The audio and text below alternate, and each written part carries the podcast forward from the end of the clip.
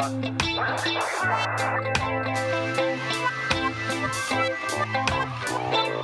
back for part two with our incredible guest, Dr.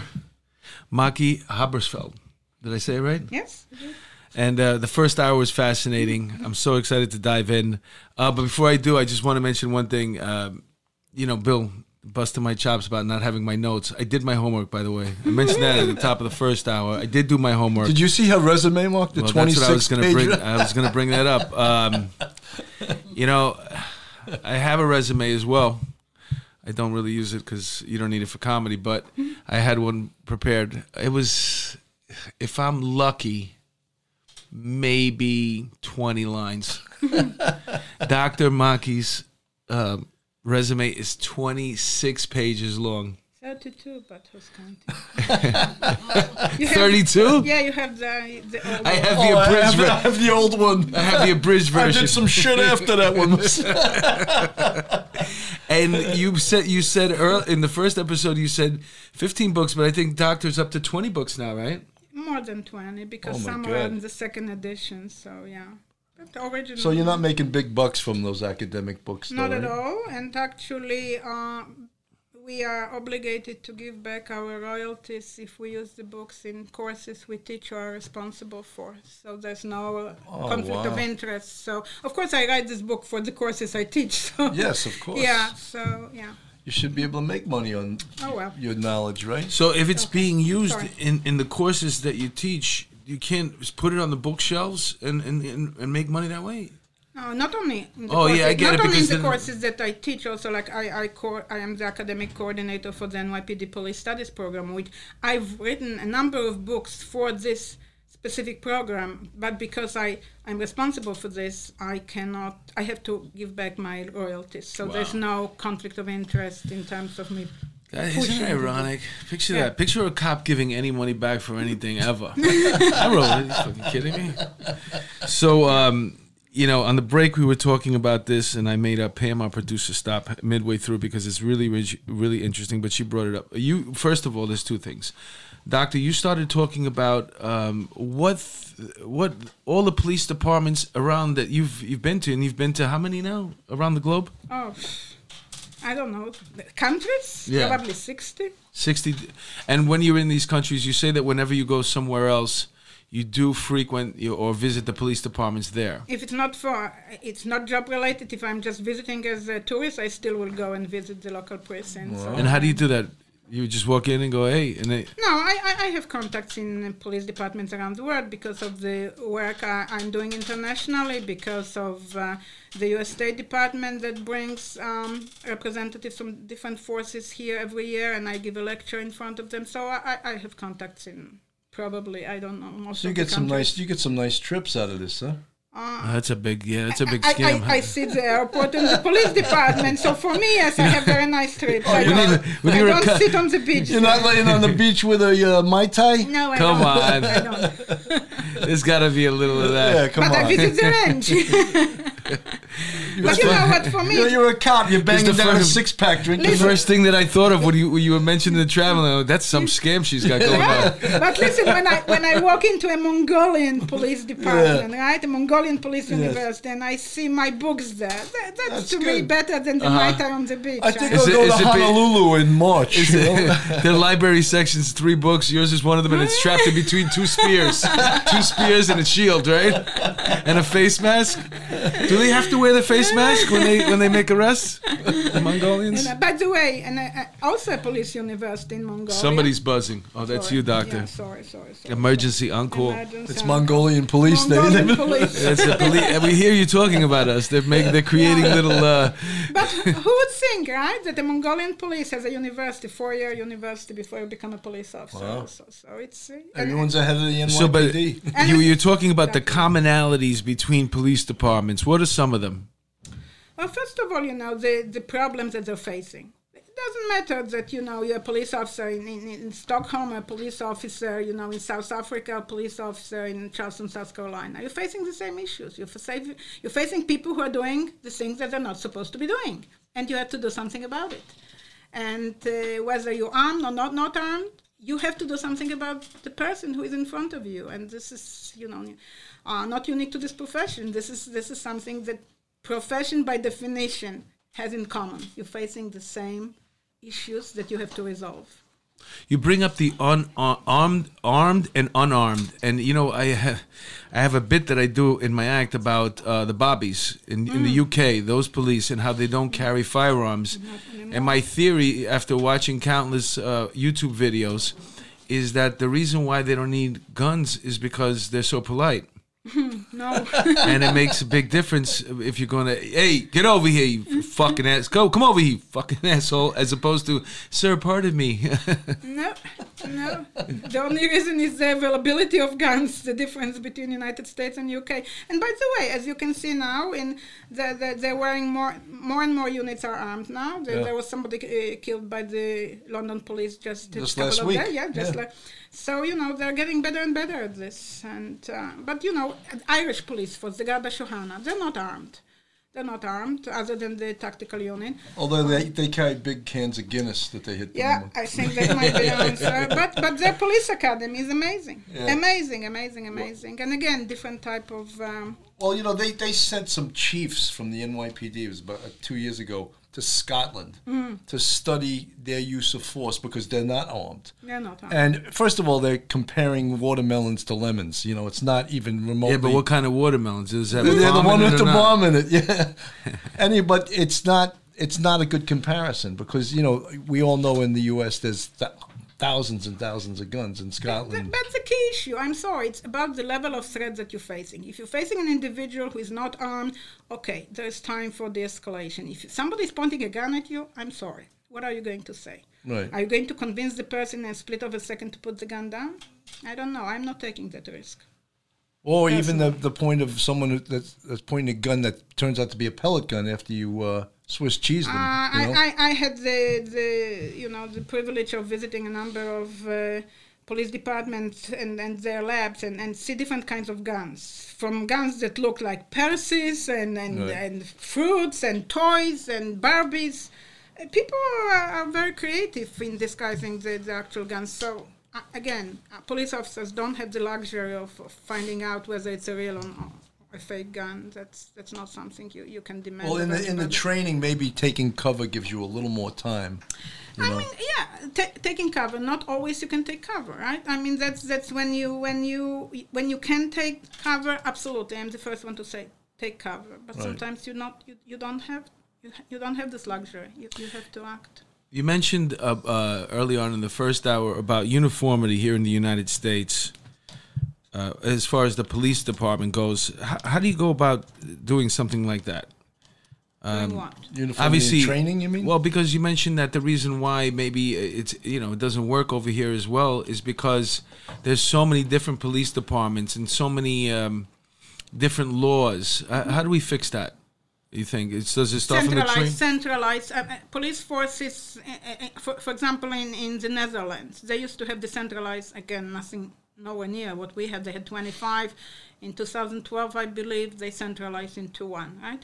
The British police is constantly revisiting the idea of centralizing into one because there's a realization that in terms of standards for recruitment and training and, and, and support, the in-service training, selection, there's more the, the, there are more resources when you have a national police force. So in america maybe too big so not one but every state should have one police force. We have 600 police forces in new york state. Right. No, that makes sense because the, the, the fear there is the federal government. They're becoming federal police then. no. No but you cannot have uh, uh, New York State having 600 police forces. I, I trained police chiefs for um, in Albany for many of these forces. There are police chiefs. I said, "How many cops you have? Two. Are you kidding me? are you kidding me? I mean, independent police force. What? What? I said that we should go take Yonkers over. I'm Why does actually- Yonkers have a police force? I'm we actually should the- just take it over. I'm actually the chief of my family. Yes, You know, yeah. there's it only- really very it it does have this connotation of you know, a vocational policing back then. You know, I tell my it's wife I'm her crazy. commanding officer. she doesn't like. She doesn't like that. But but again, seriously, if if a cop from this police department of two and a half cops does something wrong, people will have a you know perception of policing as a profession. right. based on Well, not only cops. do you have different uh, just police officers, but there's also so many different type of law enforcers.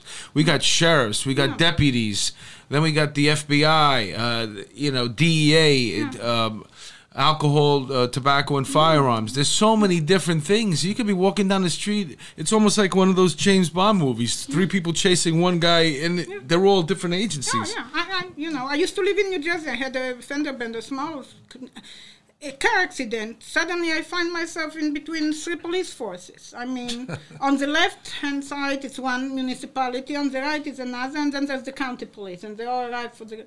And no one wants to take the report. Of course, of course. But you know, I forgot about the state troopers too. We got the state troopers here. Now you're in New York City, and you see the police officers, NYPD. Everybody knows that uniform. But now all of a sudden, on every highway, you have uh, you, you got the state troopers now. Yeah, and, and there's of course uh, you know the, the, the different ways of training, different types of, of response. It's getting right? harder and harder to drive home drunk. It's unbelievable. Gee, how are you supposed to tell all these cops?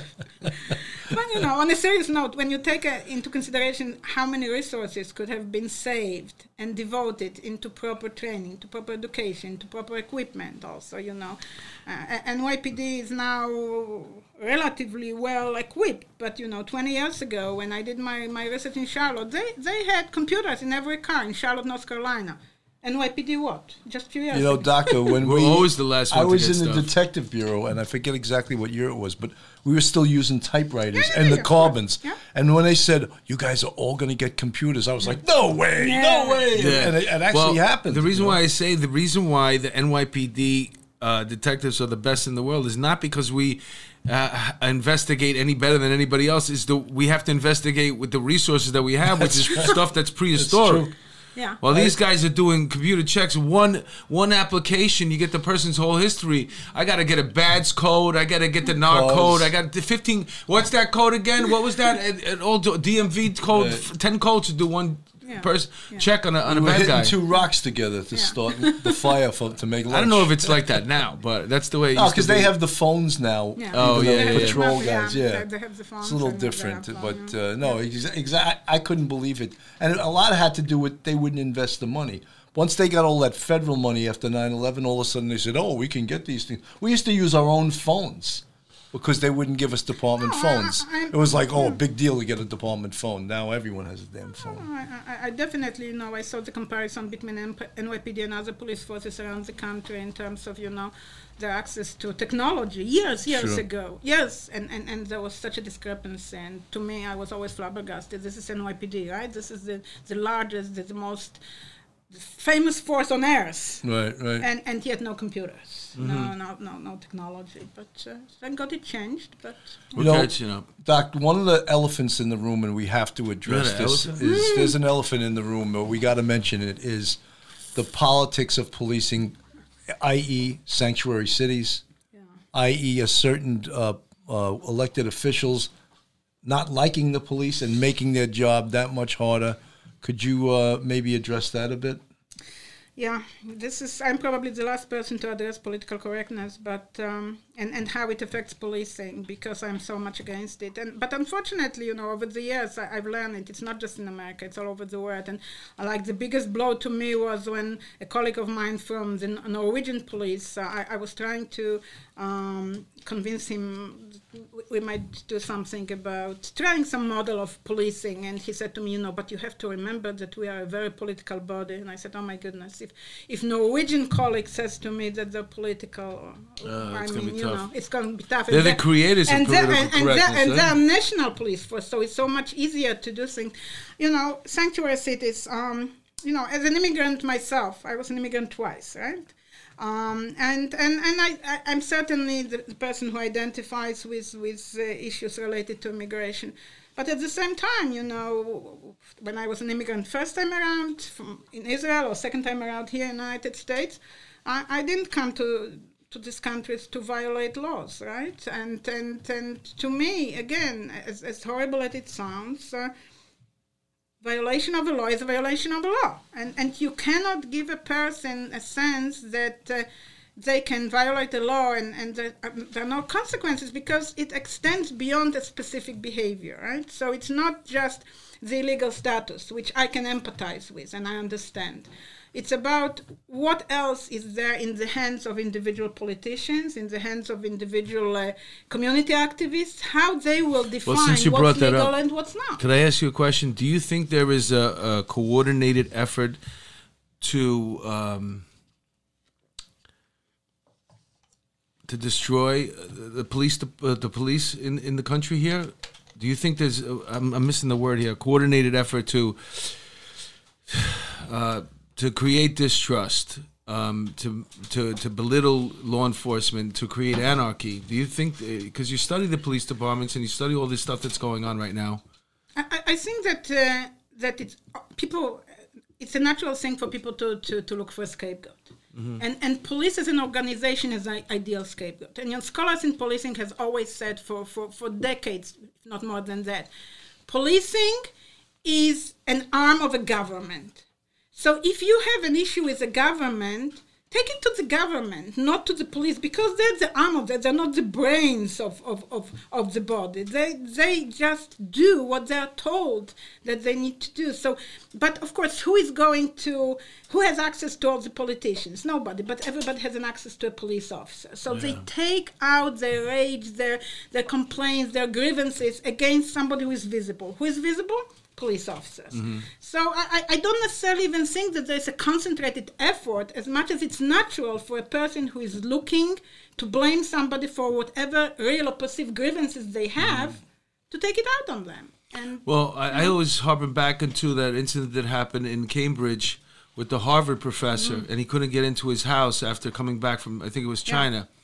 And a couple of th- uh, th- things about that situation bothered me. One is, um, you know, why don't you just call up uh, campus security, have them come, maybe they can help you get in. There's a million and one different scenarios that could have happened, but the way it happened just seemed odd to me that the president of the United States at the time would get involved in such a minuscule situation. Now it seems commonplace because the our current president, but back then, a president didn't get involved in something that happened in in Cambridge. Do you know what I'm saying? Even though it was his friend, and he didn't make a phone call on the side, he made it public. So I think, to me, whenever I think about a theory of undermining the police fo- police forces around the country to create, I don't know. Uh, to me, I just think of it as anarchy. Doesn't make any sense. I don't know where we want to go, or to make the uh, you know this. Um, the, the the left movement infest the Democratic Party with those ideas. That's what I think it happened. So you know, again, going back to to one of my first writings on policing, there was this historian by the name of Charles Reith, and he was a historian, not necessarily historian of policing, but out of his writing, he came up with this uh, uh, conceptual frameworks. And why do we have the police? Why do we have the police? And he goes back like to prehistoric times, because the moment people realize that they want to live together for whatever purpose, the first rule breaker is born, right? So before we have the police, we have the rule breakers. so let's not blame the police for whatever behaviors they are blamed for. Let's blame the rule breaker because nobody wants to live in, in, in chaos. People come together to have some sort of stability. And unfortunately, stability can be maintained only through having a, a professional police force. But That uh, enforces the laws. that enforces right? the Good. laws, whether you like them or not. You dislike them. You know, I, I cannot stop thinking about what happened the other day on Friday. Some of my students had to live in Grand Central, right? This, Yeah, uh, over yeah. there, and people jumping the turnstiles. Okay, one thing to jump. Jump Well, they had a protest They in start the subways. vandalizing the property. That Gorilla Glue. In case uh, the people Yeah. don't know, or We- this this goes yeah. on a couple of weeks after you're actually here. This will probably be eight weeks from now. But people remember that we had the incident in the tra- the subway station where Antifa came, and uh, there's a big deal that's going on between paying your fare for the subways. Um, I call it distribution of wealth because they're going to start the the congestion pricing soon. And so it was just a different way of shell game. That's exactly it, Mark. You know, something. But- they, they, they what this is a planned thing. They're gonna they're trying to get a lower level of society against people that maybe live in the suburbs. So let them jump the turnstile and have people in a year from now pay for those people by congestion pricing. People that yeah, drive but, into the but that's just the incident. So you were talking about uh, back to what you were saying. That to me, vandalizing property is not a, it's not civil dissent. It's it's violation of, of rules, right? It's it's it's criminal activity, and you cannot justify whatever agenda ideology you have by vandalizing people's property, by vandalizing indivi- you know individual property. That's, that's Their agenda is they're called "fuck the police." yeah, That's their well, agenda. yeah, well, you know. Mm-hmm. Again, and, and, and, and they will be the first one to call the police when somebody vandalizes their property. And That's the other thing is, yeah. in New York City, it is a law. It's administrative code violation to wear a mask in public. Yeah. and they—that's the first That's thing they should enforce. should be um, a nationwide thing. That should be a federal law that that uh, well, San you gather- Francisco, that's practically legal, as everything else. Well, you know what? I want to bring up another thing since we have you here. And sometimes we have uh, fans of the show, and they'll they'll bother us and say, "Oh, you never ask anything about police corruption. How come you don't do that?" So since I have you here and you're aware of all these different police officers, sixty different countries you've been to, and you visited so many different police uh, departments all over the world. Uh, do you find any commonality uh, between corruption? Are there is there corruption in other police departments around the world? What type of corruption is it? Sure. So, you know, this is a research I've been engaged now for over 23 years. We're using a, an instrument, which is a questionnaire that describes uh, police misconduct, and we run it. Right now, we run it in like over 30 countries, and so commonality is there. Police officers, whether they're again in, in you know in, in uh, South Korea or Poland or, or Austria or South Africa, they immediately recognize these behaviors. Um, so there is misconduct. I, I don't necessarily like to use the word corruption because people misunderstand the word corruption. They, they sort of, you know, focus on corruption for gain when I, I talk about misconduct, abusing the right of your office, right? You have Okay, certain yeah, rights, you abuse That- the right of your better. office.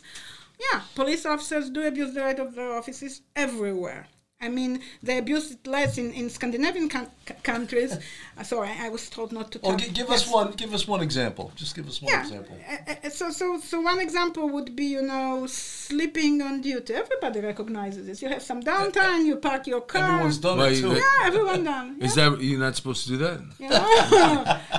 I'm bringing the news to you. Huh? I, you know, okay. I, uh, will, I would just say any uh, individual that ever worked the nine squad chart and gets thrown on a midnight tour, you cannot stay awake. You naturally fall asleep at like three o'clock, four o'clock in the morning. But this is misconduct. I mean, this Okay. is misconduct, right? So everybody recognizes. it. The other thing is excessive use of force. Everybody recognizes excessive use of force. When you're chasing um, after perp, the perp, you know, is the type of perp that, you know, you, you want to deliver street justice to, right? Right.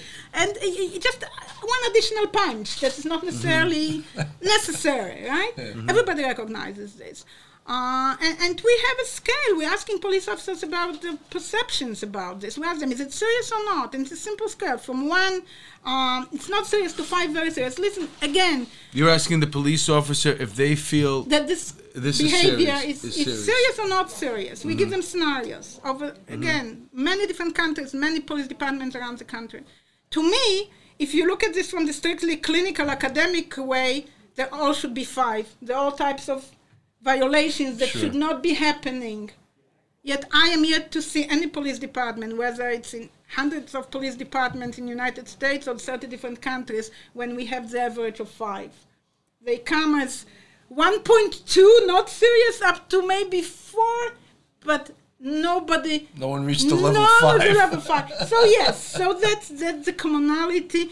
Oh, so then no, nobody agrees that this is a severe problem. Nobody agrees that this is a severe. How about problem. white shirt immunity? Have you list that as a? Uh, What is that? Because the bosses? if you're a boss, you can basically do a lot of things that you can't do if you're a lower ranking you know, person. I, I, I think Doesn't that that go up in, in every everything profession, though? Every profession, every That- that's profession. true, And you become a boss, and suddenly you feel empowered. They right? look out for you. Got to look out for yourself. Yeah, but but that's that's the nature of, of the structure of an organization, and this is why I, I wanted to run this uh, experiment with the Norwegian police. This is this new thing, n- not so new, but it's called holacracy.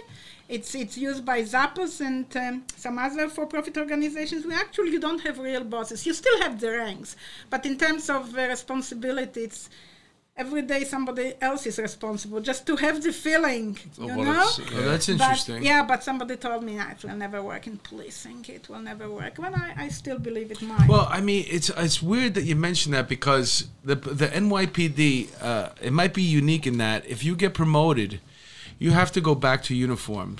Uh, so you're going to go back to the troops, Now you may get pulled back to that, that unit that you worked in because you have this specific knowledge. Like if you were in counterterrorism, mm-hmm. for example, and you could have been their greatest detective there, but you get promoted to sergeant now. You, you're usually supposed to go to a command first and go back to patrol again. So they always, every time you get a promotion, you got to go back. Yeah, but listen, you can physically be reminded how things are, and then as a leader, you have a different responsibility. Which and I if think- you want to continue to be a leader, you better follow the rules of your respon you know that that that guide your your, your position. Yeah, yeah. you know, if you tell me as a friend, you know, I, I, I I- yeah, I took a nap in the car Mm-hmm. for an hour. Okay, of course, not a big deal. When I'm your sergeant, when I'm your lieutenant, can I say not a big deal? I can't. I Right, right. can't. I can't. I can't. So Well, where does the free cup of coffee go on the scale of one to five? To me, it's five, and not because Five. to me it's five. And I tell you, it, I tell you why I think it's five, because. First of all, if you buy it at Starbucks, I don't know if we are entitled to, to mention this on fe- the that's a felony. It's so expensive. You know, yeah. You, if you get a free cup of coffee every day, you know, and times twelve months, you're talking about. don't- Starbucks of doesn't dollars. even welcome How about, police how in there. how about a square bag and two pack of cigarettes? Uh, I know, you know, it's, it's, there's nothing that nothing you get from anybody other than maybe your parents that you're not expected to pay back later on at a certain point of your life, and that's, That's an interesting. See, once Yeah. again, my, my kids don't feel that way No, about their college education no. that I paid for them. They, once they again, think that you surprised me. I didn't think that was. I I did not think that was going to be your answer, Yeah, but that is yeah. that is probably the best answer. So you're saying that uh, that extra scoop of ice cream makes it it, it it's it compromises you. It compromises you. That's Do you what remember is. that case, uh, Dr. Haberfeld, the, the extra scoop ice yes, cream?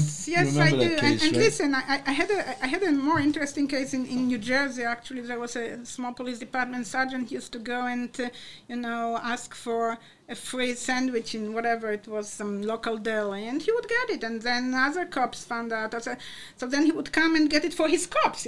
Good supervisor, he would get it for his cops. You know, by the end of the day, you know, he, he drove the little business Out of you know, business. out of business because every day he was collecting like ten free sandwiches. Oh, my God. So there's no end to this. There's no end to this. You're so right. It becomes I, hate proverbial. to say it, but you know. you know you can't. But you know, Dr. Haberfeld, what, uh, what a lot of cops see is they see the, and this is an excuse for anything, but they see the amount of corruption in the politicians' world. Mm-hmm. And in, in in New York City, I will tell you right now, the most efficient and most honest agency by far is the police department. You I see agree. some Oh, of these other agencies, they are out of control. Yeah, You know, no. I agree. and you see these politicians, they're stealing buildings. I, I know, don't. not. I don't think it's just New York City. I think in any environment that you show me, uh, whether it's across the United States or in other countries, the police departments are the, the, the most honest organization. and the most efficient run Most too. effi- w- even within the completely corrupted environment, they are Well- the least corrupted. Well, how about this? I mean, let's just take it on a reality basis. You're dropped, boom, right into the center of a neighborhood. Let's use Queens, for example, uh, Jackson Heights area, where, you know, you, you take a couple of feet inside the bodega, go in the back, there's a Joker poker machine. They pay out cash. Uh, the cops, they don't bust their chops about the po- Joker poker machine. And we're going back years now. But because, you know, that's the way these little guys make money and it's a neighborhood thing and they all play in the back. But because of that, maybe I get a square bag and a two packs of cigarettes. You understand what I'm saying? Yes, So you see how the neighborhood dynamics to all these things they come into play because now uh, just on um, you're almost like the Gestapo in a way. If you come in there and you're clearing out the Joker poker machines, nobody backs here. Everything is by the rules. You know what I'm saying? So let me tell you something about like 20 something years ago. I was actually invited by the Council of Europe uh, to their conference. I was the only academic uh, from America invited there just to observe. They had a conference on police corruption, misconduct, and it was in, in France, in Strasbourg. And uh, I, I will never forget uh, the representative from UK, from the, the Association of Chiefs of Police in UK. He stood up and he said, given the nature of police uh, profession, it's no shame to have corruption. The shame is not to do anything about it. Okay? So opportunities are plenty. But you just cannot allow the opportunities to affect your moral spine. You just cannot, whether it's a free cup of coffee or whatever else. Okay, so remember the dirty thirty? They, this was Yes, their this was their justification, that, right? yeah. Their justification. They hmm. well, they, they, they let the drug dealers out the day after we arrest them. So let us deliver some. There were some real, here. real dirty guys in the dirty thirty. Yeah, but I'm too, saying know. the But, I mean, justification, justification You could always, you could pretty much justify any anything. behavior. But there is that's why the proverbial cup of coffee becomes five. Yeah. In, in, in my mind, you just Well, cannot. people let have the asked us oh, to have Michael Dowd on this show, and we wouldn't. I wouldn't be in the same room as that piece of shit, you know, because he really tarnished the badge of the NYPD, and now he's trying to make bucks money off it. I wouldn't even be in the same room as that guy, and I know hmm. most cops Well, feel that way. Hmm. You know, Since you, what? How do you weed out? We mentioned about the age limit to twenty five, but then you take a guy like like you, uh, Michael Dowd, who basically even he'll tell you he was pretty much a criminal. Like he never changed. Maybe he took a break for a couple of years to feel it out, but he was going to be a criminal no matter where he was in life. That's just how what he has in his that's is in his, DNA. DNA, yeah. Mhm. So how do you find that person out? If you're not, if you don't have a four year college to go to, you you, know, know, you know, it's it's it's like with terrorism. You, you, you cannot eliminate it, but you can mitigate it. Okay, so the same in, in policing. You cannot eliminate everybody who doesn't belong on the job, but you can minimize the number of individuals who get through the the various screening processes, and you do it through age, through education, through you know, through. Uh, different type of background check that I'm not going to go into because I've seen just too many that people who are supposed to do the background check just you know were told speed it up, right? Speed right, it right, up. right. And because we need to fill the academy class and, and, and, and once you have these individuals they just, you know, um, they just pollute the, the entire environment. And, and the, my, the, the, part, the research team that I was very lucky to be on for all these years, we started with this rotten apple concept, and then we, we went to, to rotten barrels, and, and then we, we ended up, you know, talking about police organization, not rotten apples. Police organization don't set up the rules, you know, in which you can recruit and select the right people, it's not about a rotten apple. It's it's about how the organization conducts itself. And I've seen a so lot that of you're saying the um, the process should be, a st- you know, f- fixed. There's a flaw in the system. In the, flow the in the system. Absolutely, Michael Dowd. If, if the, the, the, again, we, we're using him, and it was years ago, so maybe it's unrealistic. But to prevent it from happening in the future, have to to have to create a totally different standard for recruitment selection and training. This But you know, it's also come. They, they go to your house, or they used to anyway, to visit, make a visit when you were a recruit, um, planning to come into the academy, and they, you know, they'd send detectives out, and they would talk to your neighbors. Now, do you want to be the neighbor? This is no, I wouldn't trust that kid for nothing. Or do you want that kid? You know, you're going to mess up his a possibility to straighten his life out. Listen, I, I, I don't think that talking to, to people who are your neighbors or your friends will give you actually the, the, the desired result. You, you have to How talk. invasive are we going to be? Are we, are we going to be looking at what? Because they're already looking at people's Facebook pages, uh, their Instagram, seeing what they're posting. Um, I, I, I, I don't think again. If you if you increase the age of recruitment, then then you have more to look at in the sense of uh, trajectories, right? It's one thing what what you do in 18, 19, 20, 21, and again you do it, you do se- serious stuff, you eliminate it. But you know when I was going through. Um, some tests to, uh, to I, I, I didn't I, I never went to the specialized training for captains. I, because I, I was I came here as a lieutenant but I passed the test to go to the training which by the way in Israel lasts for 10 months okay? Wow. um, of training but we, we spent a couple of days with psychologists, with with the people who specialize in organizational behavior. It was years ago, and, and they were running us through various scenarios. So it wasn't, of course, it was pre- before the Facebook and anything else. But they wanted to see us at our best and in our worst.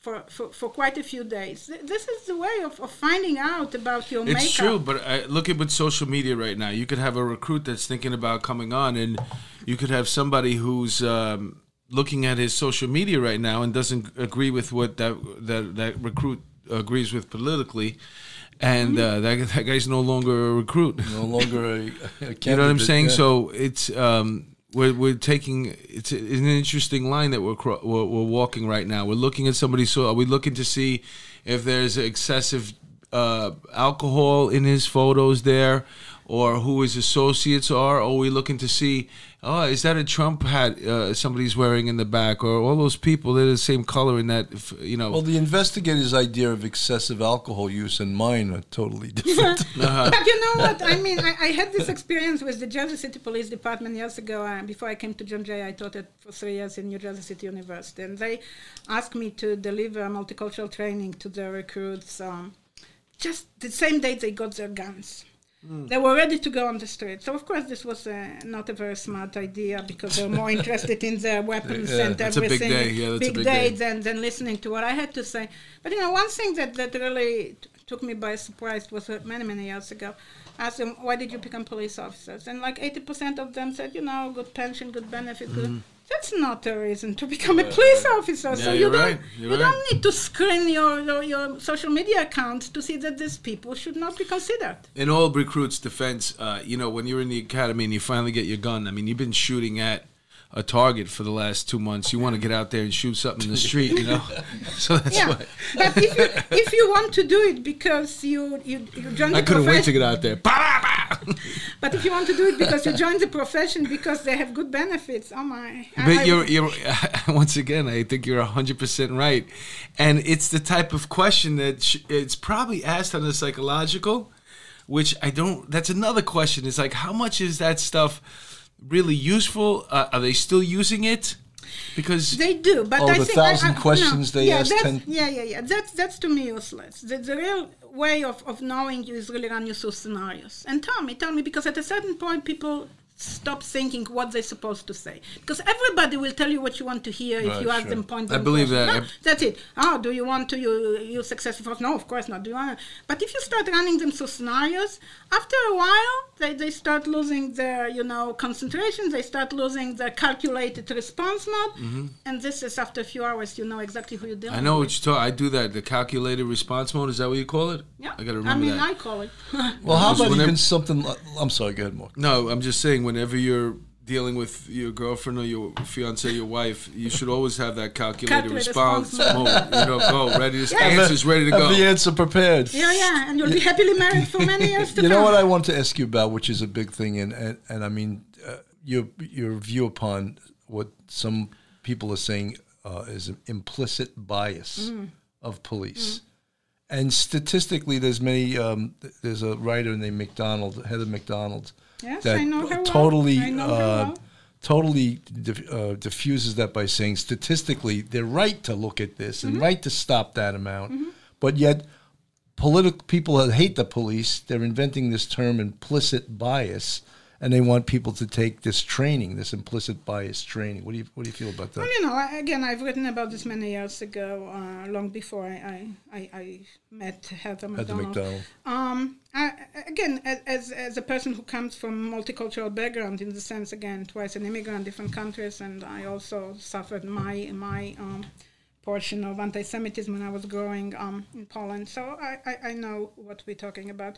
Implicit bias is there, but I don't think that. Uh, you can eliminate it by giving somebody a week of training. I just think that again it goes back to how rules and regulations of the department are disseminated and enforced. However you feel in the privacy of your own room at home, you can feel whatever you want to feel. When you're on the job wearing this uniform, there's no room for your implicit uh, bias. so is implicit bias a real thing is it a real thing I think we, we all carry biases, but it's it's it's it's immaterial to, to police work. I think that police work should be predi- predicated upon professional, impartial uh, behavior towards everybody based on what they're doing, not how they look, not where they come from, not where they live. And this is something that the organization needs to hammer into the heads of individuals. Because let's say that you make me realize that I hate, you know, people who wear green hats. Okay, so you made me realize that I hate those people. happen to be irish too i Yeah, take okay, all right. I, I change it into orange. Um, somebody will get offended by the orange, but That's but the truth is okay. So you you you make me realize that I hate this. So what? How are you going to make me stop hating it just because I will realize that I hate it? This is something that's deep. That's something that requires a lot of. Uh, therapy for me to, to change this behavior. It's not going to be done. So the effective way of delivering democratic, impartial, professional police is to make sure that the rules of the organization are enforced, disseminated, that people who behave the way that not supposed to behave face the consequences. Changing how people look at others, not going to be achieved in a week of training. Okay. No. And you're you're very much uh, in favor of all kinds of uh, increased training. I am very much in favor of changing the academy because I think that what you learn as a young person stays with you. It's very hard to unlearn it. And if you receive enough as a recruit, there will be very minimal need for in service that will relate more to differences in laws. Like, for instance, you mentioned marijuana, how do you enforce it now? But not the fundamentals of your behavior.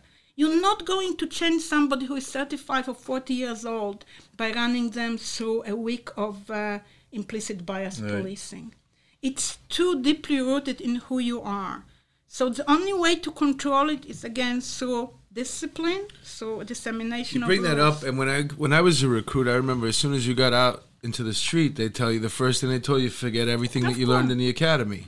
Now I think it's a little different. I think you I think you can hold on to a lot more of what you learned in the academy, um, just because the job has changed that way. In in in um, Yes, the job has changed, but not that much in the sense that, you know, again, I've written about this years ago. I called it, um, I, I wanted, I, I would like to see implementation of some sort of implicit bias policing at the academy level, but not to call it necessarily implicit bias. I, I actually borrowed a, a term that call, uh, from a different discipline. It's called, called it's called close contact hypothesis that uh, that emphasize the ability of individuals to break their preconceived notions through close contact through participation in various activities together and and for a lengthy period of time. And the academy is the ideal venue for this because this is how you learn the abc of the profession you got six months. you get six months or maybe four years for that matter. If you're talking about police universities this was always my dream. Um, no it, it really is. Uh, but but you know a, and again in service is important very important but um, not to uh, break down what embedded in you but rather to introduce new Concepts, uh, yeah. concepts new How technology important uh, how important it is do you think um, being uh, living in the community that you police? And I'm not talking about like in that particular precinct. I'm talking about being like let's say living in New York as opposed to living in Nassau County or Suffolk County all the way upstate and driving an hour and a half or an hour to get to work. Do you think that makes a difference? Not at all. I'm actually very much against the residency rules. And knowing policing from different countries and seeing how police profession is the same, whether you're, uh, as I mentioned, in Norway or in China or in Russia for that matter, uh, yeah, you do have to familiarize the police officers with their precincts, with their when, when they come, so they know what the problems are, what the commu- who are the community, you know, uh, members, activists, whatever. Like with any new place of work, you have to run people through what they're going to face. But to live in the community, or even, I mean, th- th- there, his, over the years they were giving bonuses to police officers to actually live in the com- in the community. Well, they get five points on the promotion I exams. mean, do you really want to arrest your neighbor's son or daughter No. for, for you know for dealing drugs? Uh, you yeah, know? but there's also a different side of it too. It's like um, my partner always used to bust my chops because I got into the habit of saying, "How do people live like this?" And if that's your primary, uh, you know, I can't wait to get out of here. Maybe that shouldn't be, you know, like once again, go back to like, should you really be in that profession? But, you know, uh, ties. you, you, don't, you don't choose your doctor based on who lives in your community, right? You go to the best one, right? right. You don't go to the dentist because he or she's, uh, you know, has an office in your building. You go because you want the best one. And I want people to look at policing the same way. I, I want the best police officers. I don't want the ones who live in my neighborhood. What does it mean, Right. either? You know, it's, it's And you know, for police, uh, with the with their salary and how much they make, they, they can't afford sometimes to live in the community. That Yes, Do you think that makes a difference? And, and they are there are departments around the country that they have to lower the standards because they have the residency rules and they can only recruit from people who live in the neighborhood. Right. And wh- where does it take the profession when you have to lower the residency rules, right? if we did come up with a, a solution, have to lower the standards, right? well, I, Yeah. if we, I said, if you did come up with a solution to make um, this this uh, this police department, or maybe just a couple, you know, like per every state, Mm-hmm. are we talking about uh, the money that you make? Is that going to be uh, all around the country the same amount of money, or everybody in the state makes the same amount of money? Police officers, I talking think about. it has to. I- I think it has to be related to the cost of living. You know, I, as a CUNY professor, uh, make much more money than somebody who lives, let's say, uh, uh, does the same thing as I do and lives in, uh, let's say, Wyoming. But but I probably cannot afford the lifestyle they have in Wyoming for having half of my salary because I live in New York City. So you know, to say I'm making this amount of money is very misleading. It has to allow police officer to be able to live a decent life and above this. And, and, and over the years of studying police misconduct, um, especially in, in countries that, you know, pay police officers really starving wages, the police officers would tell me, you know, let me feed my family and then we'll talk about misconduct, you know. and, and, and so, so, so this is directly related to misconduct. So that so you think so? If you if, why would a Nassau cop, uh, County cop steal or a Suffolk County cop? Not that a New York City cop needs to steal anyway, but it, let's say you go back to the '70s where you know things were tough. The, the uh, you know the cli- uh, the economy's not doing that Yeah. great. That's so you're saying a lot of that is uh, out of necessity. it stealing. also has them leaving the New York City Police Department to go to greener pastures because they're getting paid forty percent Yeah. less than the state police, than Nassau County, than Suffolk County. Mm-hmm. So they take their academy degree and they'll join another police department. Yeah, but but you know, I, I think it's an endemic problem in, in governments uh, around the country and around the world. P- police officers are not paid adequately. Teachers are not paid adequately. Right? Right, People who right. are shaping and, and, and guarding our society are, are not paid uh, adequately, and, and this has an impact on. on on how people behave and, and, and conduct and misconduct. You have to, it's not just for some, you know, uh, reason or other than securing the, the, the proper behavior on the part of police officers. If you want to have professional police officers, you have to make them uh, fear losing their jobs, right?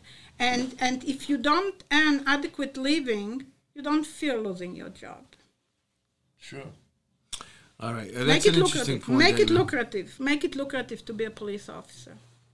Yeah, well, especially if you're requiring what you measure, uh, what you, you you said earlier, uh, the ideal situation would be a four-year situation. Because also, I was also curious, how are you supposed to learn law? Especially now, when you see a lot of videos online, people challenging the police officers about the legality of the stop. You know what I'm saying? And now you're getting into a debate where a lot of these guys, we mentioned also earlier about communication and how 90% of the problem is mostly people they don't know how to communicate. So you make them uh, nervous in a, uh, in a, in those settings anyway, and now you're challenging them on what they know about l- legally. I, I, again, I, I How much should a law a, a cop know legally? Uh, how much law should, do they need to know? Well, listen, this is this is for me the, the, the job of the roll calls, right? The, the job of the roll calls is to constantly reinforce various uh, changes in the law, various uh, Codes codes, stop people, various, yeah. you know. I mean, in New York City, we have the five boroughs. We have different enforcement of, of the of the marijuana laws And now, precincts, right? too. And precincts. I mean, this is completely and totally confusing because you today you're in the six and tomorrow you transfer to to, to seven four. You know, Mm-hmm. and and you, you you have a completely different understanding and interpretation. So.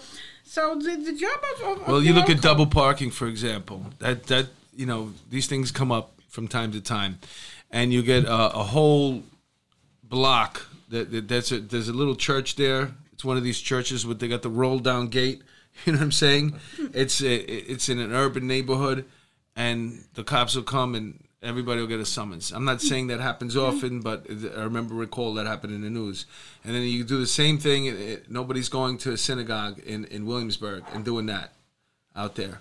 Not that the cars are out there. I'm just saying it's different policing for different neighborhoods. You know, that policing uh, as this as a profession is predicated uh, upon a, mo- a mon- tremendous amount of discretion, right? So the worst you can do for a, a police officer is add to this confusion, right? You add confusion to discretion, you end up having misconduct. But you That- that's the definitely need to have discretion. Absolutely, Yeah. one hundred percent. But you don't add confusion predicated upon different enforcement uh, preferences. Well, you know, it gets confusing too. by- is by- we discussed uh, sanctuary cities. Cops want to enforce that law. There's been 7,000 ICE uh, detainers that were ignored by the NYPD. Mm-hmm. Yeah. That's a federal law. Yeah. But they're told they have to ignore Well, the it. federal government teaches us all we need to know about leaks. There should be a way to leak Yeah. into an ICE agent. I That's mean, really, it's not the biggest deal. Hey, Joe, guess what? I got one. It doesn't have to be put over the radio or typed right. up. You know, we got one. We're coming out of court. We're going into court in five minutes. Where are you? I'm waiting for you in the car. But that's disheartening to the to the real police that want to enforce the law, and then they're told no because the mayor of this city doesn't want that enforced. They're not allowed to enforce it. Again, you know, I mean, uh, Sir Robert Peel, the, the father of the Metropolitan Police Force in UK, said in 1829, which was quite a while ago, right? So you would think that we should learn since then. He said, take the politics out of policing, take policing out of politics. Right. You know, fast forward 200 years. We It's are hand nowhere in near. hand, you know? Nowhere near. Until Yeah, we but take what- the what- politics out of policing and policing out of politics. yeah, but what do you do when you pull a car over and they go, "Do you know who I am?" Look at that.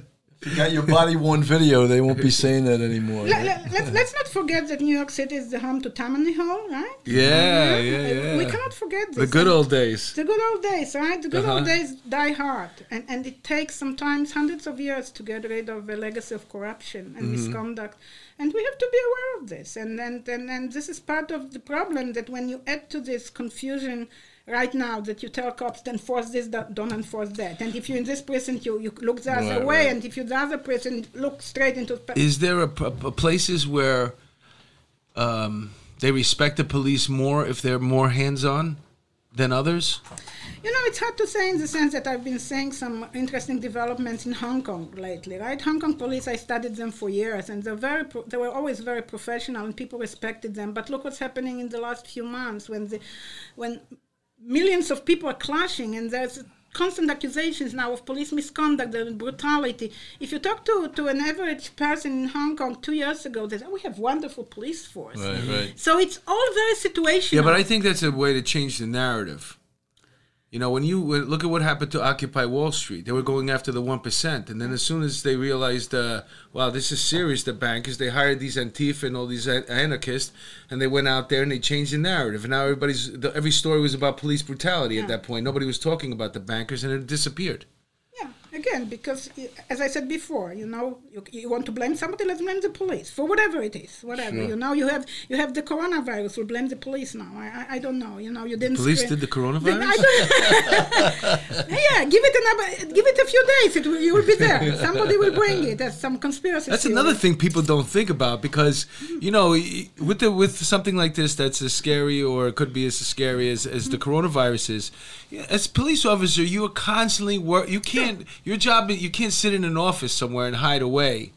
You know what I'm saying? Right. you- you're out there interacting every single day on the subways. And you cannot wear a mask when you're interacting with Well, people, that's- right? that's for sure. Can you imagine NYPD officers wearing masks now because they're afraid of the They're not even allowed to wear their helmets when they're going into riots. Yeah, you know. well, tha- that's what I'm saying. It's it's always it's always pointing the finger at the police, and it's always giving the police officers the least resources and exposing them to additional threats and, and, and dangers without any consideration for for the fact that one day there won't be enough people who will want to be police officers. I certainly That's- wouldn't want to be a coming. police That's officer coming today. now. No. Yeah, but do you think it goes in waves too? Because we mentioned community policing early on, and when I first came on the job, community policing was the way to go. It was the new, the new thing, and then crime got so high that they had to go and straighten it out. And Giuliani came in, he let the, took the handcuffs off the police department, set them free. Bloomberg did the same thing. They all rode on our back, stop question and frisk, and then it, it tilted the other way, where you had a uh, half the city was saying uh, we're being treated poorly, the cops are too aggressive, so now we go back the other way, and they didn't call it policing, c- community policing this time, but they called it something else. But it's always NCOs, flip flopping. Neighborhood NCOs, policing, yeah. NCOs, NCOs, So you think it's just a, a waves thing? It's a wave like with everything else, but community policing has been around since like early 80s, so we're talking mm-hmm. about 40 years now. And, and obviously, we don't have any good relationship between the police and the community, so we should probably abandon this label for now. Yeah, but what are you supposed to do with that book that they give you where you write down the notes? Where You you have a uh, talk to fireplace? You the, have a fireplace? No, no. You know, I I think I don't know where we're at with time, but I would hate to. minutes. We we got to touch on terrorism. We All have right, one of the worldwide experts here on terrorism, and the way that terrorism, obviously in Israel, it's a threat every single day. Wh- What are we doing in this country, and in specifically in New York City, which is one of the biggest targets in the world? What are we doing right, and what are we doing wrong in regards to how we police for terrorism? Okay, so so first of all, not expert on terrorism, maybe counterterrorism, because I, terrorism is more why people commit the, the crime. I, I, I, don't really, I don't really, you know, want to understand. I used the wrong term then, Yes, counterterrorism. I don't. Yeah, because nowadays people people sort of use it both somebody- yeah, Interchangeably, yeah. It's not the same. Uh, and and again, I think NYPD. Um, uh, and there are two ways of dealing with this. One is more um, perceptional in terms of how people feel, and one is uh, the actually in terms of what needs to be done to, to minimize. So I think NYPD is doing a great job perceptionally, you know, with SRG unit and CRC and various tactical units out there around the events, around uh, certain holidays. It, it creates a feeling of um, safety. It creates a feeling of professionalism because they look good, with the gear out there, and um, it really gives a sense of. Um, uh, let's stay away from here to the bad guys, right? Not not necessarily the one sitting in the basement, his, his or her mother's basement, putting the, the wires together, but when you're talking about a major attack by a group, it gives them the sense, okay, maybe we'll try someplace else.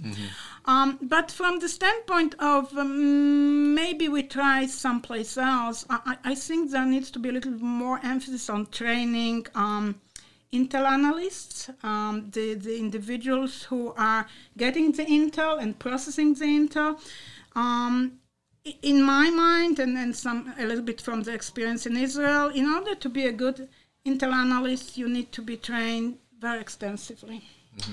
And I don't think that it's been done, not just outside the department in terms of understanding the networks and connections and the nexuses, but also, you know, mm, being a police officer, I hate to say, I know people will hate me because all the civilian analysts will tell me, no, you know, you, you touching upon the safety and security of our jobs. Well, yes, I am because I live in Manhattan and I want it to be safe. Right. That's right. I think that it has to be a combination of having the practitioner background and uh, the the, the, needed academic, background, the yeah. background to do the good intel.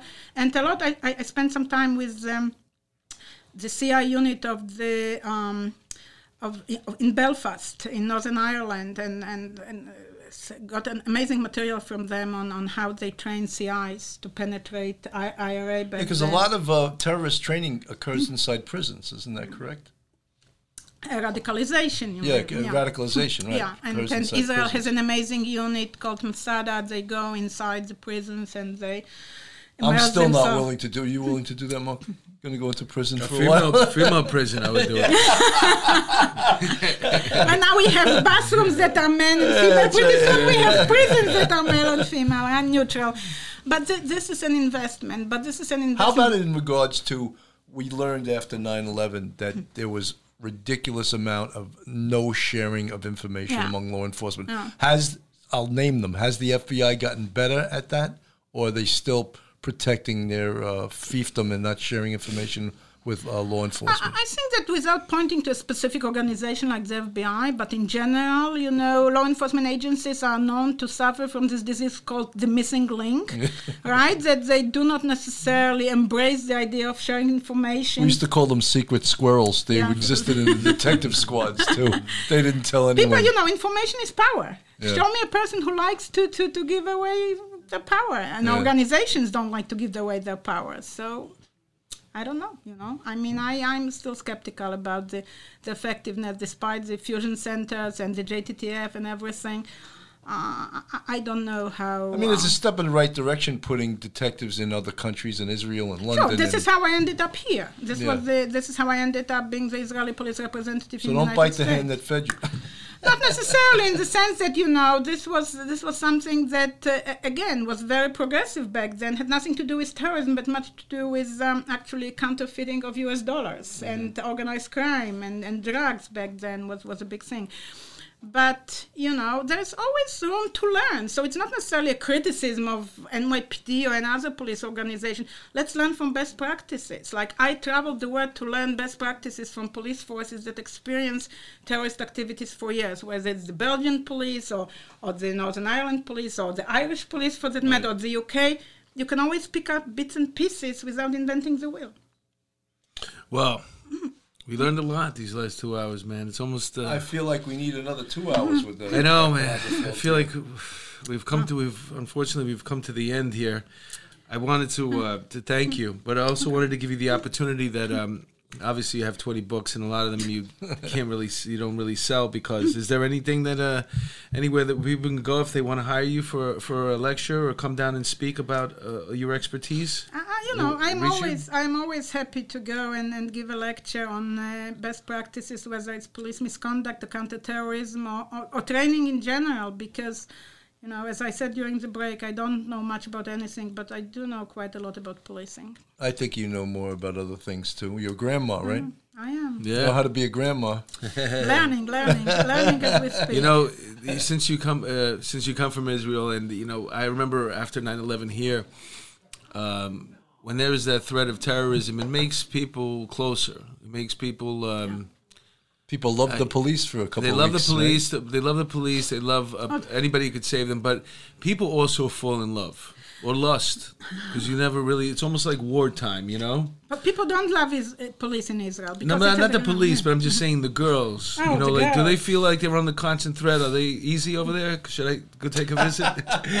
I'm just kidding. Ah, I don't know. It's been a while. there's this. there's something in the air when people they're not sure about their survival that they, they want to make. They feel like they want to feel loved, and I'm just saying, there's a constant. I can tell you one thing. Certainly, Israel is, is a country that lives the day. Right? People live the day. They don't think about tomorrow. That's my point. That's exactly nobody what I promised you any tomorrow, right? And that's, that's right. my motto. Plus too. beautiful beaches, I've heard. And, and good food. Yes. Good food. Good food. Yes, and uh, also. Uh, and proximity to Iran, you know, if you're looking for an adventure. Yeah, yeah. You never know. You, you never, never know, know what's what's going to end up next to you. I'm sure that works good. Just walking into Iran and telling, yeah, I'm an American. I'm here. I wanted to check things out. wear, wear your MAGA hat too. Well, doctor, I want to thank you for coming through. Uh, Bill, any parting words? Uh, this was a thrill for me. Yeah, I, no, you know, I, am an alumnus of John Jay, but I never had Dr. Haberfeld as a teacher because I actually my master's was in security management, oh, not well. criminal justice. Oh. But uh, I had always heard a lot about her. I had read a lot of her articles. I read, you know, I've seen her on TV, and it's so refreshing that we have an academic who's not a leftist. Oh yeah, that was my final question. I just wanted to say. Um, regarding civility, you work in a like you're a professor, you're in college, and you know, uh, in universities, and but your ideas are not what we've come to grow and believe in here in the states. Uh, you know what comes out of uh, uh, these universities. You're you're leaning a little bit more uh, towards law enforcement as well. You know do you? How do you keep it civil with your with your colleagues? Krav Maga. yeah, some people say that they're afraid of me. I don't know, but uh, you know, I, I I am I am the biggest believer in the idea of professional law enforcement. I think that I can always articulate why I believe in law enforcement, and whoever wants to. so to know your argument. It, you got to know your argument. Know your argument and be able to articulate it. And I would say this for police officers: know your argument and be able to articulate it. But this, you're not born with it. You, you, you, you have There you go. Know your argument know how to articulate yeah. it. Thanks so much, doctor. It was a pleasure. Okay. All the best to you. It was an honor.